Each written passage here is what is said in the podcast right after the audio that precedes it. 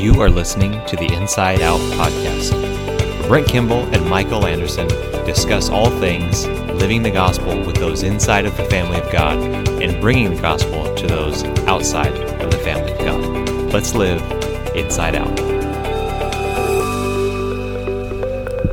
Hey everyone, welcome to this episode of the Inside Out podcast.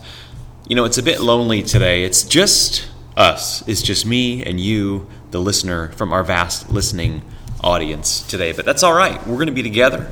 We're going to have a good time today. We're going to continue in what we've been doing over the past couple weeks is following up on our sermons during this Are We There Yet series. And just by way of an exciting announcement, we just got in some of our Are We There Yet merch. So we've got some shirts. They look great. We're going to roll them out next Sunday on February 4th, but super awesome. We're really excited about it. But this past Sunday, we talked through waypoint number three, which was, of course, share the faith. Now, if you're a follower of Jesus, when you hear that word, your mind goes to the word evangelism and the necessity of telling other people about Jesus, about the gospel story, and about your story. Now, of course, we know biblically that comes with a mandate given to us Christians. Jesus says in Acts chapter 1 verse 8 that you will receive power when the Holy Spirit comes upon you to be my witnesses. He shared that with his original disciples and told them you will receive the Holy Spirit to be witnesses to me to others who are not yet a part of the faith. And as Christians, we've gone about this in so many different ways. I can remember back in Bible college and I was taking a class on evangelism, and I remember it got to the day of the final. And so, as a college student, you've, you've studied all the things they laid out for us. You were ready, you had your book smarts ready to go. And I remember our professor said, You know, are you ready for your final? And of course, some of us said yes, others said, not yet. Others were praying silently to themselves. And he said, For our final, we are going to go share the gospel with people out in the community. Now, I think that everybody thinks that evangelism is a great idea until it comes time to evangelize. And so that's what we did. For our final in that class, we went to we went to a local Walmart, which I tell you what, Walmart is an interesting place to be no matter what you're doing. But when it comes to sharing the faith, man, it makes it doubly interesting. And so it was quite the experience to be down at a Walmart in King County sharing the gospel with complete strangers. And that's a, a core memory that comes to my mind when I think of uh, sharing the faith. Another one I can think of is that when I was late high school, early college, beginning to develop some serious convictions about how you should and shouldn't go about doing things. Of course, very knowledgeable at that age, very wise, and and I was out at at lunch with my grandfather. Now we would always he'd always take me out to Shari's, the one here in Burlington, and so we'd go to Shari's, and he would always, always, always leave a tract with his tip that he gave the waitress. Now, if you don't know what a tract is, let me just take a moment to educate you real quick. A tract is something that people used to give out. They're little booklet, booklets with, with information on on how to how to become a Christian and and and all those things. And it's like it was so so popular. I think back in the 70s and, and probably 80s, and that was my grandfather's predominant method of evangelism. And I just remember me as a late high schooler, early college age kid, just just rolling my eyes and going, "Oh my goodness, like that is so cheesy," and just thinking I had it all together and I had all the answers. And you know, I look back on that now and I realize, you know, my grandfather had a love for lost people. He wanted them to come to the saving knowledge of Jesus Christ, and he was just simply doing whatever it took to introduce them to the message. And I think we can so easily despise certain methods of sharing the faith uh, that we just we become maybe a little bit cynical about the whole process entirely. And that's certainly not a place where we want to be. And one of the things that I talked about on Sunday was this fact that we don't have to think about evangelism as if we are making a sales pitch. I think honestly that's that's where our minds go. We think that we just have to do a good enough job of selling it to people and, and, doing a good enough job of using our words to convince them and making the sale and closing the deal. And that's just simply not what it is. We, we don't see that within the pages of the New Testament. We simply see good news proclaimed and then it's received or rejected. And I just think even going through that waypoint myself, it was such a liberating thing to realize that I do the sharing. I've been tasked with the job of doing the sharing and God, through His Spirit, will do the saving. And that's just an incredibly, just great thing to rest in and, and to, and to find comfort in. Is that I don't have to bring these things about. I, I can take that pressure off of myself and I can simply do the job to which I've been called. And, and another thing that I mentioned is because of that, is because evangelism is is really a process more than it is a moment. It's not just a process; it can be a moment. I, I want to make sure to state that and emphasize that. But the fact is, is that when we come in proximity with people, like that that card we gave out on Sunday, maybe you were here and you wrote down names of people that you know that you're in close proximity with. Chances are those are people that you interact with on a regular basis. And so, chances are, evangelism will not be a moment in time, but a continual conversation with this individual. And that being the case, I think there are some important things for us to, to understand when it comes to these conversations that we have with people. So, again, it, sharing the faith, it, doesn't consist of a monologue that ends with a proposition. Are you in or are you out? But the bulk of it will take place over the course of a shared life with the recipient of the message. It's going to take place at your dinner table. It's going to take place at coffee shops or at your child's sporting events. I mean, you name it. Conversations will take place. Now, I think because that's the case, you and I have to develop the skill of working the gospel into regular conversations in the everyday stuff of life. So, I want to talk about getting to the gospel in normal conversation. So here's the first thing that we need to be doing. If we're going to work this into something that's a part of our regular rhythm, what we need to do is avoid the bait and switch approach to evangelism. So if you invite an unsaved friend out to coffee and you guys are catching up and, and you're having a good time and you're talking, and maybe there's a point in that in that meeting where the conversation sort of dies down, it's rarely wise to declare, Well, friend, you know, the real reason I asked you here to coffee is so that I could tell you a few things about my Lord and Savior, Jesus Christ. That feels like a, like a bait and switch approach. That sort of leaves the person that you're meeting with thinking, did they actually want to meet with me and were they concerned about how I was doing or did they just want to tell me about their religion? Again, this is coming from their perspective. I think that that sort of backdoor approach for most people feels disingenuous at best and manipulative at worst. I think a second thing we need to consider is as we have these conversations, as we learn to have these conversations with people, we have to take the I have good news for you test. So if you really believe the gospel is good news. Remember what we talked about on Sunday. That good news is not a mild statement that we make. It's not simply something that we say, oh, that's good news. It is life altering, profound news that we get. Now, listen, I mentioned I mentioned the character of Phidippides, who ran 25 miles to give the good news to the city of Athens that they had won the victory. It's that kind of important news. If we believe in that good news, it's going to show in your life. It is going to be applicable to the very real struggles that your friends, your neighbors, and your coworkers will inevitably mention to you. So, the challenge for you and the goal for you is to internalize the gospel in such a way that you can work its truths into all types of conversations. Now, the joke is if you have been kind of raised in church that Jesus is the answer.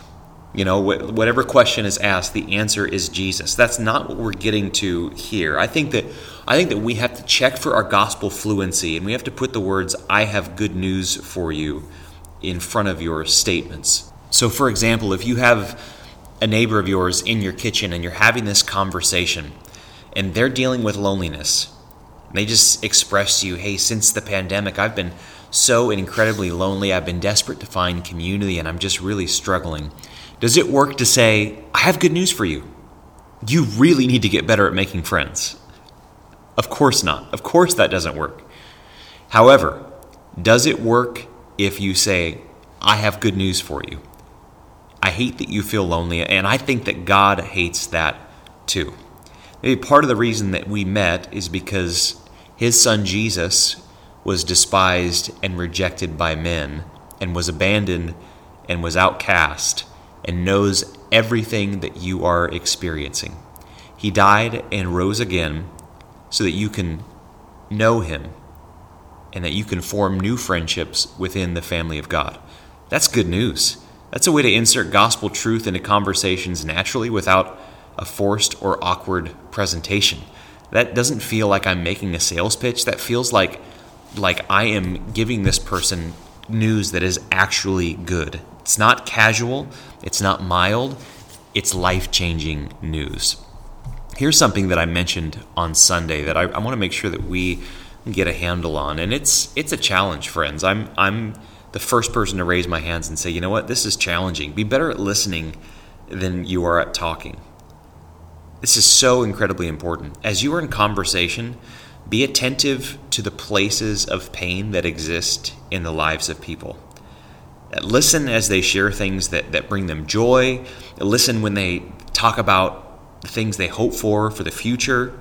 When people allude to these sort of aspects, that is your green light to ask more questions. Those things are conversational markers. I think of it like this when, you know, we as a family, and, and probably you do this as well, when we go out to the rocky beaches of Washington, we're looking for like the good rock to flip over to find crabs or or other marine life underneath. We see, we see those rocks as markers and we go, there's something going on underneath there. And I think that when we come across those statements in the lives of our unsaved friends, we need to flip those rocks over. Begin to ask questions. Begin to ask the pointed questions that help draw those things out. Why why are they experiencing the fears that they're experiencing? And what things are bringing them joy? Uh, what things are they putting their trust in? And begin to draw those answers out of them and you can apply the gospel very naturally to those situations. And even more than that you know think about a conversation that you've been in. Or maybe think about that person in your life that never asks a single question ever I mean, there, there's we all know people like this, right? We're having a conversation with them, and as soon as you say something, they say something back, and it feels like conversational ping pong. That can get pretty old really fast because it's very obvious that that person just wants to share with you. But think about the people that make you feel really valued as a person. More often than not, those are the people that you make a statement and they ask a probing question you share something that's going on in your life and they ask a, you know tell me about that. How did you feel about that? Or they're like it shows that they're invested in the conversation and they're invested in you as a person. I think the simple act of asking someone a question can be a really powerful tool when it comes to sharing the faith. And that's that's the fourth thing that i want to talk about today is ask good questions I mean, it's incredibly, incredibly important. Again, they're conversational markers. In your podcast notes, you're going to have just an entire section of questions that can help you drive the conversation forward with somebody. I mean, that's this is how simple this is. You can copy these questions into the Notes app on your phone and just utilize them to have conversations with people and begin to find out what they're passionate about, what their fears are, what their struggles are. It's incredibly, incredibly powerful. So, what we've talked about so far is simply all prep work to get to the gospel. This is going to help you remove roadblocks and just really speak with with truthful precision into the life of a person. Now, I want to make sure that you remember on March 23rd. I know that that's a little bit of ways from today, but it's worthwhile just marking on your calendar. That's going to be a morning long workshop where we talk about developing and learning how to share our story and the gospel story. But I want to leave you in this podcast with just just two more things that you can do for people that you know who are unsaved. They're, uh, they don't yet know Jesus. I think that it's important to remember these two things. And I think I think that, that we will kind of fall into either of these camps naturally, and we really need to be doing need to be doing both well. So the first is to act wisely on their behalf. Um, I think that so many times, you know, some of us in, in the culture that we live in, we want to go in like a bull in the china shop and just speak truth brashly and boldly. And while certainly there is a time for that, we have to we have to be wise about the way we go about sharing the gospel with outsiders. Uh, James chapter 3 verse 17 says, "But the wisdom from above is first pure, then peaceable, gentle, open to reason, full of mercy and good fruits, impartial and sincere."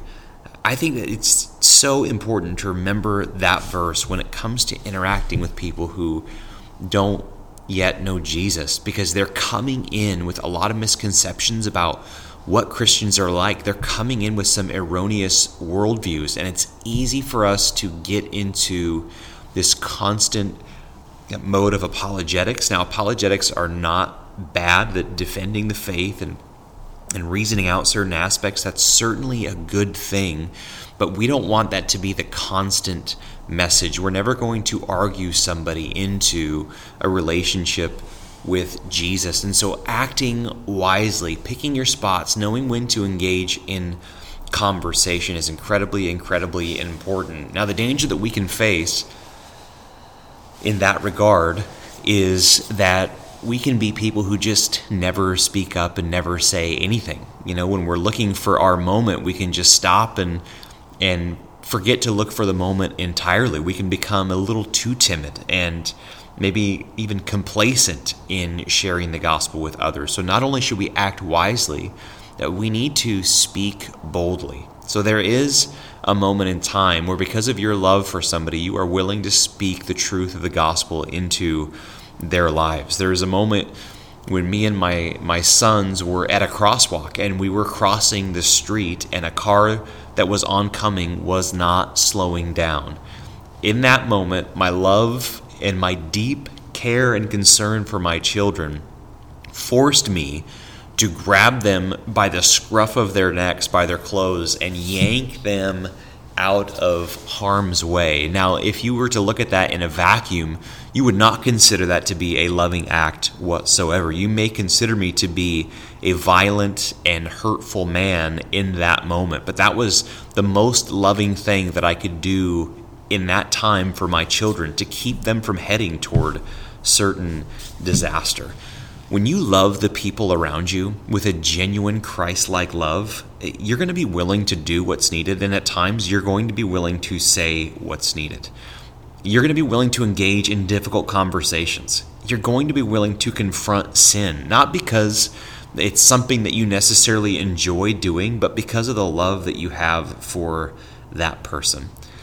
Being able to speak boldly means that you are able to say hard things. And sometimes saying hard things doesn't always seem nice at the time. Some of us are really dedicated to being the nicest person possible.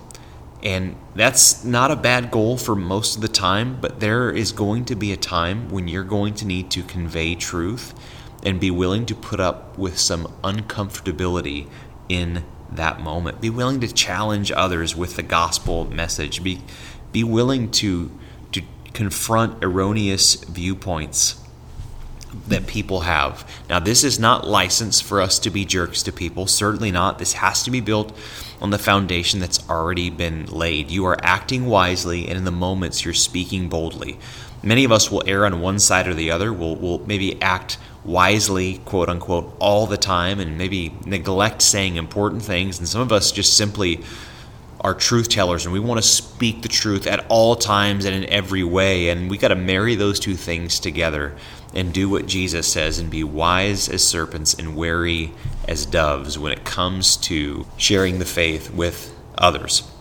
With that being said, I want to let you know that I've been praying for you this week for the names that you have wrote down on that card that you received. I trust that by the end of this year, we're going to hear some incredible stories on what God has done through His Spirit to draw these people uh, to Him. So you have a vital portion to play in Christ's mission in that regard. I trust that you're taking that seriously. I trust that you are praying for these folks. Continue to do so. I will as well. In the meantime, look out for that workshop we'll be offering regarding Waypoint 3 on March 23rd. It'll be here. Uh, at the City Point Church building. So we look forward to seeing you this Sunday as we continue in our Are We There Yet series as we cover Waypoint 4. We'll see you at 9 o'clock or 10.30 a.m.